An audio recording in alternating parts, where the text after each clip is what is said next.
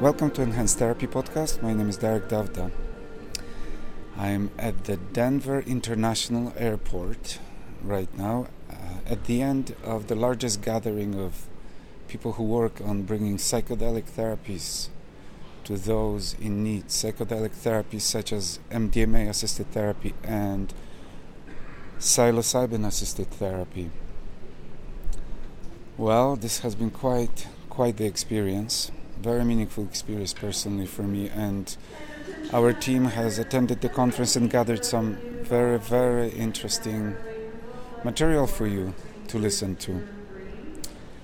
Um, I uh, personally have been extremely honored to be among uh, this huge crowd of people. There were 12,000 people at the conference. This is the first uh, conference of this kind. It's a, it's a historical conference. Uh, there has been so many moments at the conference that have been uplifting. I I have spent I have spent most of the conference in tears on and off. Um, both both you know processing personal personal sort of stuff and just because it was so uplifting to see this movement, this movement who is really uh, at the edges of it, is expanding and and is is going to bring very positive, very positive change to the world. And to see the leaders of this, movement, such as Roland Griffiths or Rick Hart, to be such wonderful people who work so hard who essentially have given their whole lives to this pursuit of well-being. Um, there has been so many connections that have been made. The positivity of the vibe of the whole conference has been so extremely positive. The conference consisted of the conference consisted of uh, predominantly of scientific presentations huge crowds, uh, rooms filled past beyond the brim. You couldn't get into some of those presentations. They were putting screens outside the rooms. Um, and also, there were some events that were more uh, retreat like events. No drugs, of course. Um, but there were all kinds of other events, and there was a, something called Deep Space where actually where we uh, recorded all the interviews. So you will hear you will hear the sound. The sound um, the sound for this podcast is not your studio sound. It's actually there. I recorded it on purpose to bring you there, to that room, to that deep space room where all the exhibits and all the workshops were happening. Um, so yes, uh, today what we have for you is um, uh, there will be a few of these few parts that this podcast will will have, and we will bring to you first-hand accounts of people who used MDMA in a therapeutic context or in a recreational context. Essentially, uh, what uh, I have decided to do is not to edit these interviews at all, and uh, and not and to give you all the interviews just as we recorded them I just want to be honest, the same as the sound. The sound is honest, and and and those interviews will just present a kind of an honest cross section of people who have used MDMA in all kinds of settings. It will give you a a good sense of all sorts of uh, experiences that people have, the differences as well as the common commonalities that uh, uh, in those experiences. There's a, a, few things that are very important that I should mention right now. Um, one is that these therapies, MDMA and psilocybin, are illegal at this point, and these therapies are not available uh, outside of research context. So, in no way we are recommending that you use these drugs. Uh, these drugs have side effects and have risks and sometimes uh, a fairly serious risk. So Uh, let's allow the research to, to take its course and for the approvals to come up, which might be um, next year as early as 2024 or perhaps 2025 if it gets delayed. But that's the hope, um, and then we will be able to to deliver those therapies to you. Our team at Enhanced Therapy Institute is is uh, is ready ready and trained to deliver those therapies, uh, and we are we continue training uh, to deliver those therapies in the safest possible way and the most effective possible way to you. But right now, we are not recommending that you use these drugs, and uh, and um, that's pretty much all about the caution, that cautionary note that I wanted to to, to give you here. Um, this podcast is uh, mostly for people who have never had experiences with MDMA psilocybin, and uh, and I hope that it will give you some information. It's a, a little bit of a public education um, angle here. All right, uh, let's go to the interviews now. Enjoy. My name is Derek Davda, and I'm uh, I'm a psychologist, and I'm a host of Enhanced Therapy podcast, where we uh, talk about MDMA therapy. Uh, we are at at the, at the Psychedelic Science 2023 conference, the biggest psychedelic therapy conference yet. Uh, and I'm here to gather first-hand experiences of people who have done MDMA uh, and of people who have done MDMA therapy to just give like a little bit of uh, a little bit of a sense to as to how MDMA and MDMA therapy works for those who have never never done it. So I wonder whether you could uh, whether you could give me your your first name, your age, and um, and then tell me about what role has MDMA played in your life. Hi, my name is Ben. Um, I'm 38 years old. Um, I was asked the question, what does MDMA mean to me? What are my experiences with it? And what I want to offer here is that MDMA has been one of the most transformative medicines that I've had the honor and interaction and privilege to interact with. And for many years, I struggled with MDMA abuse and borderline addiction. And so I hold both sides of it. Okay, okay. Can I ask you how old you are now? I'm 38 years old now. When did you do your MDMA first? First time I was 19. 19, okay. So do, do you, would you like to share a little bit of that side of the story of your, Sure. of your, of your journey with that? Yeah, um, just briefly, um, you know, I had my first psychedelic experience right around that same time, and that was something I was not ready for, didn't have the correct set and setting, like a true entheogenic psilocybin experience, but was so intrigued by the altered state of consciousness that I explored MDMA, which seemed much more uh, navigable for me at the time, given my process. Um, but I then moved into, I would say, a solid six to seven years of misuse of MDMA. And, and misuse, what, what did that mean?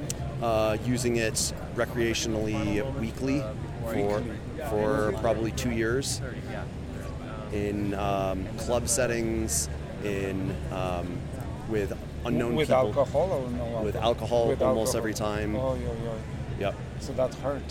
Yeah. That's That- a good question.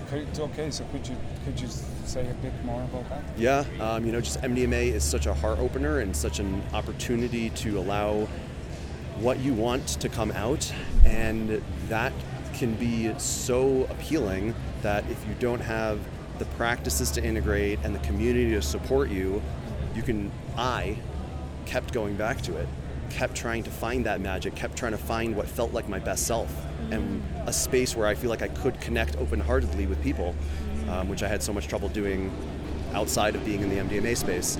And so, and I was just so young and ignorant, and you know, we're talking tw- almost 20 years ago, that the information wasn't out there of how to do it safely, how what frequency is healthy, even the science around you know how it impacts your serotonin system. And so I had to learn that on my own through misuse. Uh, yeah, and I, I just imagine that there's a there's a very long, big, and painful story there. But I was going to ask you more specifically then, because MDMA is generally considered non-addictive. Is this um, were there other drugs involved there that were more addictive that also brought MD or, or MDMA with alcohol? What was the? It was the only drug I did at the time was MDMA, Okay. and would drink alcohol with it. yes. So created the, Exactly. the desire to just go back and find it again and find That's it again. right. That's such an, a really important point. Very important point. You know, I really appreciate you sharing. So you must have felt extremely depleted. Extremely depleted. Extremely depleted. Yeah, Oh, I didn't know by the end of it, like I didn't know who I was would be a way to say it because I was just so my brain chemistry was just Yeah. so out of whack. Okay. How did, Okay. how did you find your way back, if you don't mind my asking? Sure. Um, um, I think there was a some natural maturity that occurred as I reached my later 20s, um, starting to just.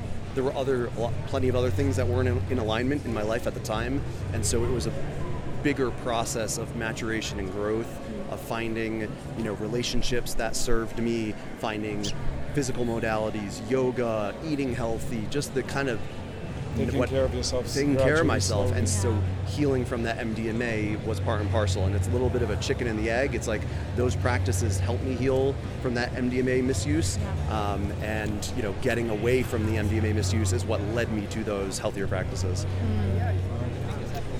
Oh, how is the conference? uh, it's been wonderful, Wonderful, yeah, yeah. been really special Yeah. Anything else you you'd like to add, Ben? Or uh, no i feel complete and i appreciate you guys uh, well, thank you so much for sharing doing. this uh, very difficult, difficult story. You know, beautiful and difficult at the same time. Yeah. my pleasure Thanks, man. So my name is Leif Hansen. Uh, I work in the transformation space. I do a mixture of keynote speaking and personal development retreats. And in this context, um, I'm here for two things. One, I'm helping a friend who's doing a product launch uh, of, two, of Kanna and Kava gummies. All right. But I also do some personal work with people who are transitioning from, they've had a big experience with psychedelics and their values have shifted, their worlds have shifted, and so act as sort of a bridge coach to help them to reorient to what their most authentic, vibrant life is. Excellent. That's sort of my work. And in terms of my MDMA first story, is that what you wanted what? to hear? Yes, for Okay, sure. Yeah. cool. What? So uh, I was really lucky in that I got to do it in a therapist therapeutic setting with someone who was kind of doing it under the table. How Um, old were you then? This was only three years ago, And now you're. and uh, I'm 52. 52, So okay. 49, 49. and so in my seventh seven, um, and the way that I like to tell my friends about my first MDMA experience is, is I say it, I feel like I was fucked by well-being. Okay. So I feel like I would just like it was just like done to me. I just felt really, really good. And um, one of the Tell us more. Tell us more. yeah, so Take a couple. us in there.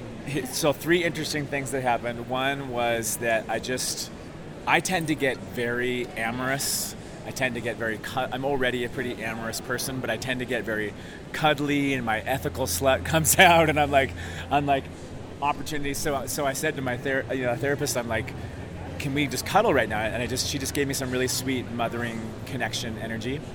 Um, but the funny thing that happened is that a black uh, southern woman came through me. So these two feminine characters came through me while I was on the medicine. And so the black southern lady was kind of like, "Oh, honey, it's all good. You're good. You know, it's it's all going to be all right. You don't need to worry." And it was just like this really compassionate, caring, kind voice speaking to me. Was it like a visual? Was it an auditory? Was it a No, felt it was um, auditory, energetic. So you're familiar probably with parts work. Yes. So it almost felt like parts work, but meta because you know I'm I'm a a part of you kind of yeah idea. I'm yes. a white cis male. So to have a black Southern woman coming through Yes. me, you know, was very interesting. Yes, yes. You know, connecting to the greater whole, and then uh, it ended in a really powerful way, where. Um, it was almost like the goddess or a goddess was singing through me to myself in this like really high falsetto voice, and it was like a, a song of love. You could And hear it. You could. I, I sang to myself you sang to Yeah, yourself, just and like, that was Oh, it's yeah. all gonna be okay. It was just like, okay. You know, it's just like this Nice beautiful. Oh, I'm not even. I'm. I like. it was like an opera came through me in Yes, that moment. wow. Yeah, yeah, it was intense. nice, nice. Any, uh, that's that's great. Any downsides? I haven't had downsides, so I'm really liking that medicine. I haven't Yeah. had a lot of people talk about the drop, uh, maybe a little kind of low energy. Um, but my experience, so I've had two therapeutic sessions and then a few sessions in sort of smaller, intimate temple type spaces. Um, I tend to, like I said, I get pretty bold, amorous. Uh, Yeah. I kind of get I get a little sexually confident, um, and um, I love that medicine. Yeah. What does Yeah. MDMA do to your sexual drive? Um, well, I like I said, I tend to be more confident. I, te- I tend to, I just feel, I just love everybody, and I just want to like get in a big cuddle puddles. Um, I could tell. Do you want to hear a little risque story? Sure. okay.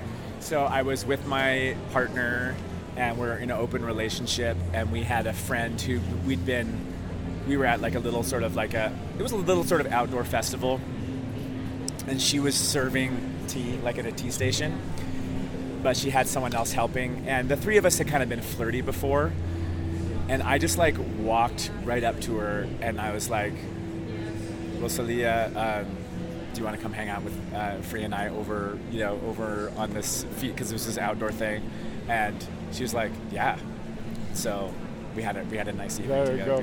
Yeah. and as I listen to you, Yeah. I'm thinking I'm from Manitoba, Uh-huh. and I'm thinking about there's a lot of people in Manitoba that have not experienced any hallucinogenic, hallucinogenic drugs or MDMA, and I'm listening to you, and your story is out there. It's it's very open story of love and Yeah. and your the way you talk about sexual attraction. If you if you were to talk directly to a person that has never had an experience like this, and that is kind of a, maybe a bit frightened of Yeah. the experience, maybe frightened of things shifting in their lives after the experience, not wanting to. do, what would you say? Is there would are there these risks that things Yeah. will shift structurally, systemically, maybe not only internally but also externally? I think any kind of stronger, you know, as we call it, medicine or ally that you bring into your life, it is wise to, to be discerning with it. You know, obviously the, the classic set and setting, and, you know, to be with someone that you feel you can be taken advantage of. So, you know, be with people you, I think to the degree that you feel safe, that you feel trust in the people that you're with, you're going to have a really positive experience. Right. So whether that's a professional person or friends that you really feel safe being honest and trusting with and, and leading you, um, or if you have a lot of self-trust and you're really, you know, you could, if you know how to hold yourself really well in unfamiliar territories, that's good. Um, I could see this particular medicine becoming dangerous also because you do feel so good. I can see why rave culture people that tend to like do it and then they do have serotonin depletion. So I think that is a real risk. That's I- one risk. Yeah. Another risk is I feel that uh, that you will connect with whoever you are on this on Yeah. this drug, and some people you just don't want to connect with. Maybe you don't want to have relationships. So if you connect during this this trip, maybe it will be more difficult to disentangle yourself.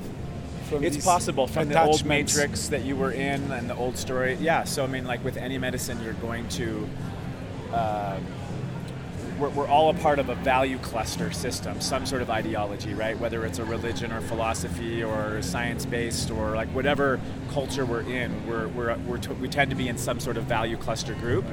And when you take a medicine, it opens your heart and your mind up to other values and experiences that can then disrupt that matrix. And, um, and you have to be ready, you know, because we all say we want change, And then when it comes, we're like, are you ready for it? Right. And so I think that's why, like some of the work that I do, coaching people Right, or right. some of these schools and therapists help people to make that transition. Right. And speaking about change, you know, uh, Rick Doblin is like 10 meters from us here. Uh, and we're at this conference, uh, uh, Psychedelic Science 2023. This is like a historic conference. In some way, I feel that this seems like a portal to, the, to a possible good future. Yes. A possible good Yeah. future. The leaders that are here, I feel, are exactly the leaders that we need Yes. with big hearts, with a sense of service, with a, a very little ego. I've been crying for like the last four days Ah, nonstop beautiful. about this. What's your sense of this conference about the future? I haven't gotten to participate as much in the workshops, but I've gotten a taste. I've been working a booth, which actually does connect to this conversation because for people who don't want to go straight to MDMA, there's a really beautiful natural supplement called Kanna that has a similar uh, mechanism from South Africa. And um, so if you go to radiantfarms.us, we, we sell some Kanna gummies, and many other people do. But um, I have um, seen enough and felt enough of what's happening here to be very optimistic. I think what's happening in the world right now is that we're about to go through one of the biggest accelerated changes we've ever seen as a, In as a so many species. ways. In so many Yeah, ways. and artificial intelligence uh, Artificial is intelligence. so I think we need something that's shifting our consciousness to keep pace with the technology, and I think psychedelics Wonderful. are going to help that. yeah, great. Well, anything else you'd like to add? No, I appreciate Okay. your time, Derek. Yeah, well, I appreciate your time and uh, your willingness to share your, your Sure story. thing. Thank Yeah. you. Right on. Hi, I'm Craig. I'm 45 and I'm a psychologist as You're a well. psychologist. Yeah. I'm a psychologist as I well. know. Greg, Greg. so tell me, what's uh, what role has MDMA played in your life? Well, I think MDMA it was not it was like the first in not quite a psychedelic, but it was the first psychedelic kind of category that I tried. And it felt it How really old were you? How old were you? I was probably 36. Okay, so okay. Yeah, So, so that was, was- nine years, oh, 11 Yeah. years ago. Something, Yeah, some, something like ago. that. Yeah. Okay. And um, I was at this, um, you know, Burning Man Halloween party, and I was like, maybe I'll try MDMA. I found somebody I felt comfortable with, and and it, it, it really opened me up in this whole new way that I felt instead of you know in the usual like patterns of like oh I'm shy and how do I meet new people? It like erased all of the of social anxiety. And I felt like almost like the best version of myself. I felt very expansive. Uh, I could talk to whoever I wanted to talk to. Um, and I, when I wanted to dance, I just felt like confident, directive, and the best version of myself, you know? Right, And it just kind of opened that door, not just in like, oh, MDMA can give me this, but more, this is what's possible for me. That's what's possible. Without MDMA. Like, I can see myself going there. And and like I know that just in this, these these stories I tell myself that I'm shy and that I don't know how to make new friends or Mm. you know maybe I'll make a new connection but I don't know how to do it. Like those are false. You know, there's So- other stories that are also true that I have the capacity to talk to anyone I want and I you know like I'm an interesting person and I can you know so all these like other stories became possible Wonderful. and and like to feel that sense of like this is possible within me that I can go to without MDMA. What a gift! You know? What a gift! And how much of that gift stayed after that It trip? stayed, you know, and it was helpful to kind of have reminders and like, you know, tap back into MDMA or other psychedelics in the future. But it, it, it kind of stuck with me, where it's mm-hmm. like, for me, it felt, you know, as I got older, you know, like, you know, I felt maybe more of that way when I was younger, and then it kind of started losing it and getting in these rigid routines, and then, and then it kind of was like, wait, no, like I can break out of these patterns, so it stuck with me, and yeah, like sometimes I get stuck in it again, but it's much easier after that, even that first MDMA experience to to kind of go back and like shake those off again and be like, oh wait, no, this is what's possible. Wonderful. You know? Wonderful. Any downsides? Any downsides? Um, I think that one of the downsides, you know, besides the obvious, like that it, it's, you know, just challenging, you're kind of drained for a few days afterwards. But in a bigger sense, the downside is like, you know, as you have this memory linked to the substance, it was easy to kind of like, oh, like I need this to go back to it, you know? Mm, mm. And there's times where I go to other events, it's like, well, I, I need to do MDMA to get to this place, right? Need it, but then like you know, so I think the downside was feeling attached to it You in that experience. little bit, but in the beginning, it was like, wait, no, I, I, the vision was that I can go there without it, you know, and it is fun to experience. But I think the downside was like kind of feeling that pull where like I need this to go there, but then, you know, it's kind of like it took more of the journey in, in, in realizing that I don't. So that's kind of an ongoing, you know, discussion in myself, I would say. Mhm, Okay, great, Uh, great. How uh, how are you feeling about the conference? It's great. Yeah. Yeah? I feel like I'm learning a lot. I'm, I'm moving towards, you know, doing therapy with, you know, different medicines and um, and so this is really exciting to be around, you know, like-minded people that I can come out of my shell, like like kind of feel a commonality with and Yeah, and speaking Uh, about coming out of your shell, since you're a psychologist, I'll ask you a question about Sure. how transparent do you feel you can be with telling your true story about Mm-hmm. uh, the role of MDMA or MDMA therapy in your life among your professional peers uh-huh. and in general. Yeah, I felt like when I first was diving in the first few years, I felt very in the closet with my psychedelic use. And I think part of it has to do with my own journey and becoming more acquainted, finding other, you know, psychologists, other, you know, people that are professionals in this world. And, um, but also like di- the, the places I've worked and where I go is more and more friendly and also seeing the transition in society mm-hmm. as being more welcoming. And so, like, I just finished a training in psychedelic assisted therapy. And so, like, I put that diploma on the wall, you know? So now I'm having those discussions more with even my clients, you know? It's like, yes, I finished this. I believe in this as medicine. And so it feels like So I'm more able to come out with that.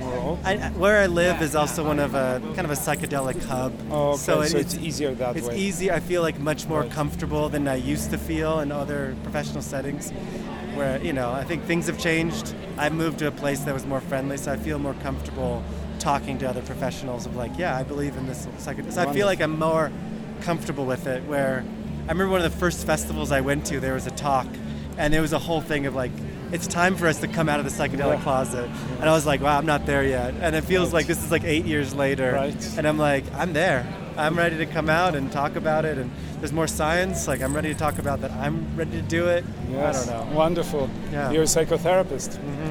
If you uh, imagine being a psychotherapist to humanity, imagine geopolitical situation now. Yeah. All the players. Just take a moment. Yeah. What what what kind of therapy would you do? What what would what, how would you heal this whole system? Any ideas? Oh yeah, I love it. I just saw a news story where there was kind of like a white supremacist neo-Nazi person that took MDMA, and then all of a sudden just like, oh, all these beliefs are wrong. Like all of a sudden tapped into empathy for other people, and like they no longer were white supremacist. It was just like gone. And so I can see and like, you know, like you know, LSD, MDMA, like just like that tuning in to love, empathy, uh, we are one, you know, all those kind of like deeper Yeah. spiritual ideas that naturally come with psychedelics and MDMA. Um, shifts like geopolitical movements. I remember somebody gave me a pin once and said, dose Trump, you know, it was like, what if like some of the leaders, you know, were able to take some of these substances and like how would that change our political with love and could just be able to connect. right To be able to and have connect. empathy for the other people different for people that are suffering you know Right. i think that's what politics That's is what supposed to be about is helping those people and having a society where we're all taken care of you know Yeah, and this feels like uh, sort of like a ball of energy. This conference feels Mm-hmm. like that could potentially. I mentioned the concept of a kind of a potential portal, Yeah. a portal to a potentially potential good world. Yeah. With these leaders here being so amazing, such Mm-hmm. amazing uh, role models right uh, as see- to how to be a leader. right to see governors here to see you know like it's been really cool. Like this is a portal that's what i found when i went to burning man. These are the dreamers of a better world and we want to practice it we want to And- connect around it and the Seems more- not only the dreamers, but actually the doers. yeah yeah Actually, the doers. exactly we Excellent. need both So greatly appreciate you sharing this. Anything else you would like to to no, add? that's it Okay, Greg, much much appreciated. Of course, thank you. And you're I'm Derek. Derek. Natalie Sanchez. Um, I'm 32 years old. Hey, okay, thank you, Natalie. So, tell me, what role has MDMA played in your life? What would you say about that? Well, um, I remember using it about three times in my life so far. Okay. The first time was very significant because I I was able to write a letter to myself Okay. and where I was self-compassionate, like doing reflection about some of my issues that time. And I remember I wanted to connect with everybody. I wanted to send audios to my family, to my friends, say thank you for being there. Just a huge wave of love. And it also allowed me to discover that I don't need to eat every four hours because I was told that your acids in the stomach will harm you. Okay. Um, you know that's common for gastritis and yeah, many many people, doctors will tell you that uh, you gotta take care and eat every four hours. But when I did it, it was 24 hours after, and I wasn't hungry. So I realized everything is in my mind, and I'm, I'm able to control my impulses. Okay. I, I won't get hungry. I won't get upset because I don't have food right now. Like, and, and that's been helpful because sometimes you cannot get food. Sometimes you need to uh, just wait a little uh, and avoid anxiety. So I think that was a huge discoverment. So this letter to yourself changed changed something in your life? The letter um, was it was something that I did in the past, like when I was about 17, and but I, I it gave me the capacity of doing it again. How old were you when you did the Uh, I was maybe 29. Was it in a therapy context or No, it was like with a friend, With a friend, of okay. mine that found a provider. Okay. and it was just the four four people in a in an apartment very And- chill And did it create lasting effects? Did you feel the first trip changed things for you? huh um i'm not sure like i i, I don't remember having anything like like a flashback or something like that uh, and then I, I also do mushrooms oh my god oh What is this? everybody's getting that okay Emergency alert. yeah Oh, that's just the weather service, thunderstorms. okay, there's thunderstorms. There is uh, some sort of a sense of uh, reunion happening here, including thunderstorms at this conference. yeah uh, literally, the phones are ringing, the sky is freaking out. Uh, so, any, so you're not sure whether it created lasting effects. What about the downsides? What were you? Uh, how did you feel after the trip? Did you feel any? Um, I that time I didn't like any of those. Um, I really feel like the depression kind side. Like I heard that sometimes you can get to like a yeah, like feeling low. Um, but I I didn't feel that after thing when when I did the um, the second time. Um, I forgot to eat gum, so I I bought my I I yeah I, I had like a a bad injury. Oh, from the jaw clenching. Yes, Oh, it wasn't that bad, Okay. but uh, I took a picture and I was like, okay, I'm learning. Ah. I won't do this again. Uh, but I, I will definitely recommend to have gum Okay. with you. That that will, because when you are prepared and, and you have a good trip, you're with the right people. Yeah. I think uh, that will that will save you from the effects afterwards Great. that's that's my personal opinion because we, we were having a workshop the other day about be the drug Yeah. like it's so important the people that you take the, the medicine with the is, is as important as the quality of the product that you are consuming. It's important to be with the right Of people. course, yeah, of So course. you you. That's why there is so much emphasis in this conference on the therapy part of MDMA and not Yeah. not just on the drugs. It's the idea is that the drugs enhance therapy rather than rather than the drugs are therapy in themselves. So Exactly. anything anything else you Anything you'd like to add add that Um, for people who have never done it before?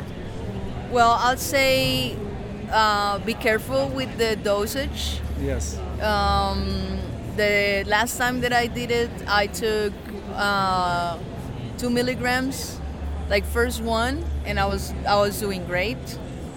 But then I took more, and it wasn't that good because I couldn't really coordinate my words. That was strange. Okay. But uh, as I told you, I like to experiment with my body. So now I know one milligram is just the right amount. So it's good to, yeah, to be with people that you trust, that that the source is appropriate, is is a delicate substance. Yes, it's a very It's- powerful substance. It's not. I'll, I'll say it's it's not like the mushrooms or weed or even LSD. Um, It can it's- actually it's- hurt you. But yeah, this one can hurt you. Yeah, So you gotta be careful. Okay. Thanks so much for your time. You're so welcome. Much appreciated. Thank you for asking me. I uh, co-run a uh, psychedelic um, organization, the Los Angeles Medicinal Psych- Psychedelics Society. That's great. So, Paul, could you tell us what role has MDMA or MDMA therapy played in your life? It's been a s- more of a social aspect that when we have a gathering, uh, MDMA will be served and it will help raise the level of, of uh, heart-opening uh, exchanges be- between between uh, participants or, or So it's not use, using using it medically In therapeutically per se. not, no, we have not. It's in a social setting, like a kind With of a your group friends. Open-heartedness. Yes, exactly. And then we, Oh. we start to say, what are we working on? And we share each other, you know, trying to console each other or uh, encourage each other. But it, it helps bring out what has been Okay. happening uh, interior, interiorly.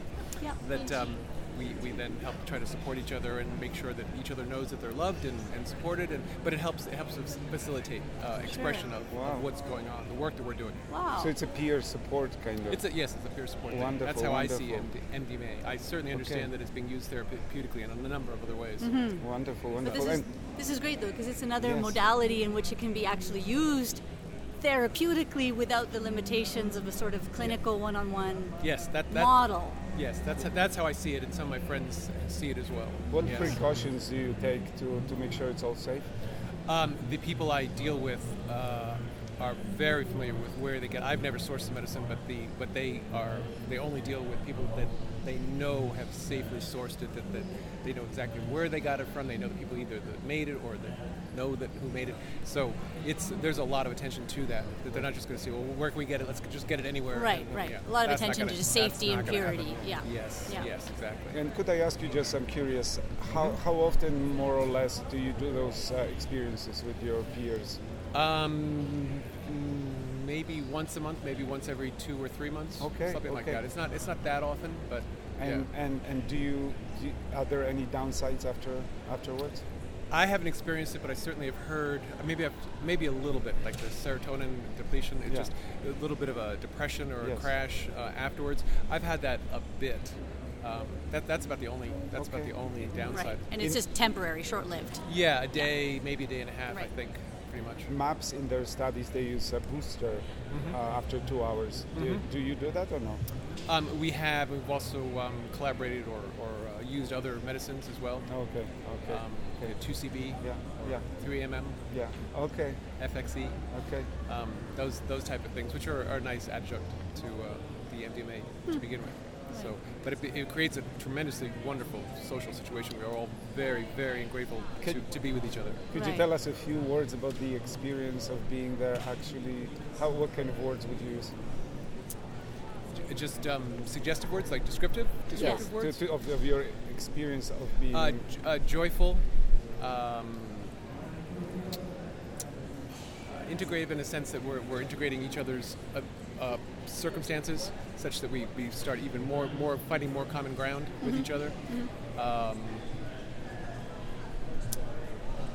yeah, I'm sorry. I'm, That's all I'm- right. I'm No.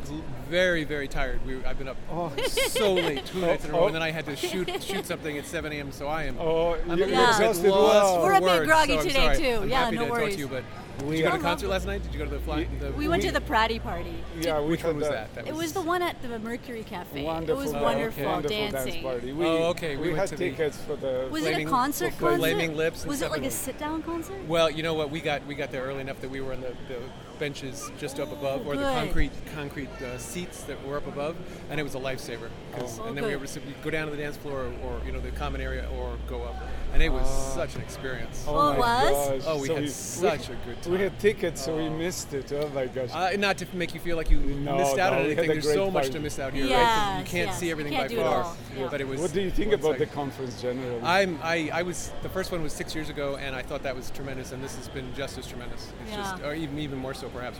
The the attitude, just the vibration is so good. Yeah. It's It's so just true. so. I don't I don't get a sense of oh, there's a lot of. I'm not that comfortable. No, I'm very comfortable here, and I think the Yes, attitude Yeah. is, is wonderful. here, Very same similar here. experience. Hopeful Good about people. the future. of the Hopeful about the future. Yeah. Yes, yes, yes. We all try our, our different things. I've got a number of projects that are all great, you know, geared towards that. You know, Okay. how can we help Raise the know, yeah. how wonderful and, cour- and courageous, you know, to be like a pioneer, you know, in like doing Thank something new. That sounds like it's working really, really, really well yes, for everybody only, involved. Excuse me. Yeah, I'm, I'm only into this nine years. I just I discovered it at 55, which you know surprised my family big time. Like, what what are you doing? And it's just been it's like boy, it's such an answer. It is such a it's such a, a, a solution or, or a tool that we can use to just help people work on themselves, and that's going to be the key to then to what we say so-called world Society. peace. If we can help each, if we if we're good with ourselves, we're going to be nicer to each other. Absolutely. And if and if that's a focus to be nicer to each other, the world situation world's will get be better. better. It will get better. And I, Absolutely. and I believe that. Yes. If we don't kill the planet first, which is another exactly. cliche, but it's yes, for sure. it's, for sure. it's We're getting true that dire there's a there's an there. urgency for So this. how much fear do you balance? And, and you know, they say you know, rule out fear.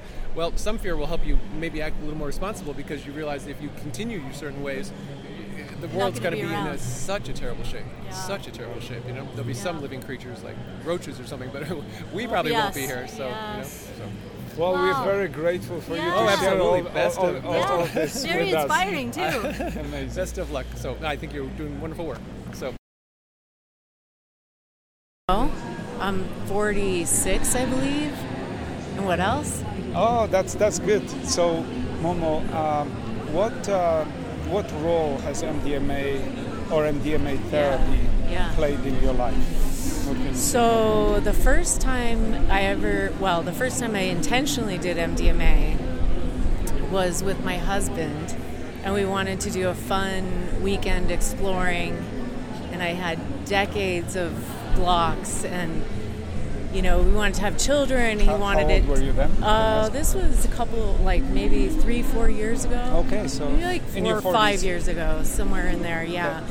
And um, and we wanted to just you know explore and play and be sensual, and I didn't feel a thing because I have such vigilance. He felt it in 15 minutes, so I took his booster, and I took my booster. and then finally, also, and I lo- I'm looking in the mirror and I'm saying, so much self hatred. You're the exception. And I had to tell myself, if war veterans can experience this, you can too.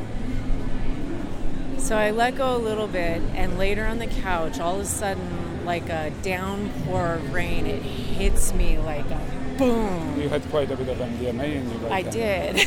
I needed it to break through, and uh, and then I proceeded to have the start of the biggest epiphany, where I sensed how much walls I've had built around me from early childhood trauma. Thick, I could almost see them, but I sensed them somatically. And in this session, I cried for so many hours. I woke with crystals salt crystals on my eyelashes. Did you have somebody to support you? Myself. Yourself. Yeah, my husband was there, but he was, I think, sleeping through some of that. He already came down, and and it was just, uh, it cracked me open to see how closed I was, and it began the journey of healing in an authentic way. Then I sought some therapy, bilateral EMDR, internal family systems, IFS. Those are my two favorite modalities. Right, yeah, yeah. Some psilocybin, Right. different integrations, and I I know anyone you speak to in my life would say they've never seen someone change so much. And you have changed a lot. I've changed so much. Uh, Have you done subsequent MDMA trips? I am readying myself to do another. So you just did one. I did.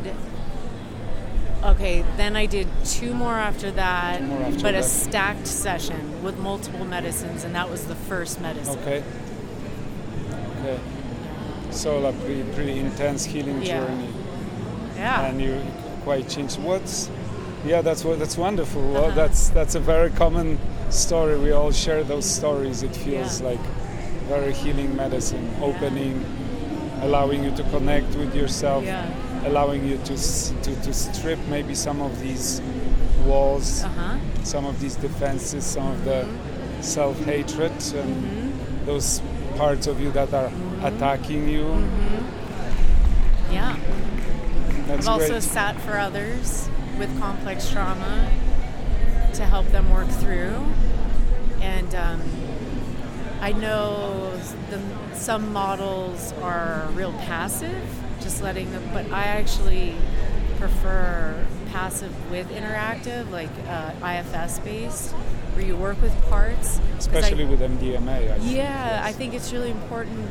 I think there's some value in re articulating a trauma without the heightened uh, trauma body so you can safely experience it. I think the next level is to invite the person to close their eyes and resense something deeper, stronger, loving and you to were actually able to rewire or yeah, Yeah. to actually rewire. to actually do the repair, not just safely uh, speak the trauma, but to actually then go in and reparent. and I feel, you know, uh, and I do quite a bit of body-oriented, focusing kind of work, and and I feel that you that's one of the ways of rewiring your brain Mm-hmm. is to actually feel all the feelings that you feel, Mm-hmm. and just giving those feelings freedom Yes. to move around, to do whatever those parts, those feelings, those they are difficult to describe these things. You can symbolize them in all many many different ways, but but in the end, it's all down in the body, and it and all those flows can reorganize themselves if they have the freedom to do so. And it's important, I feel, in that moment that you are actively reorganizing to be witnessed safely.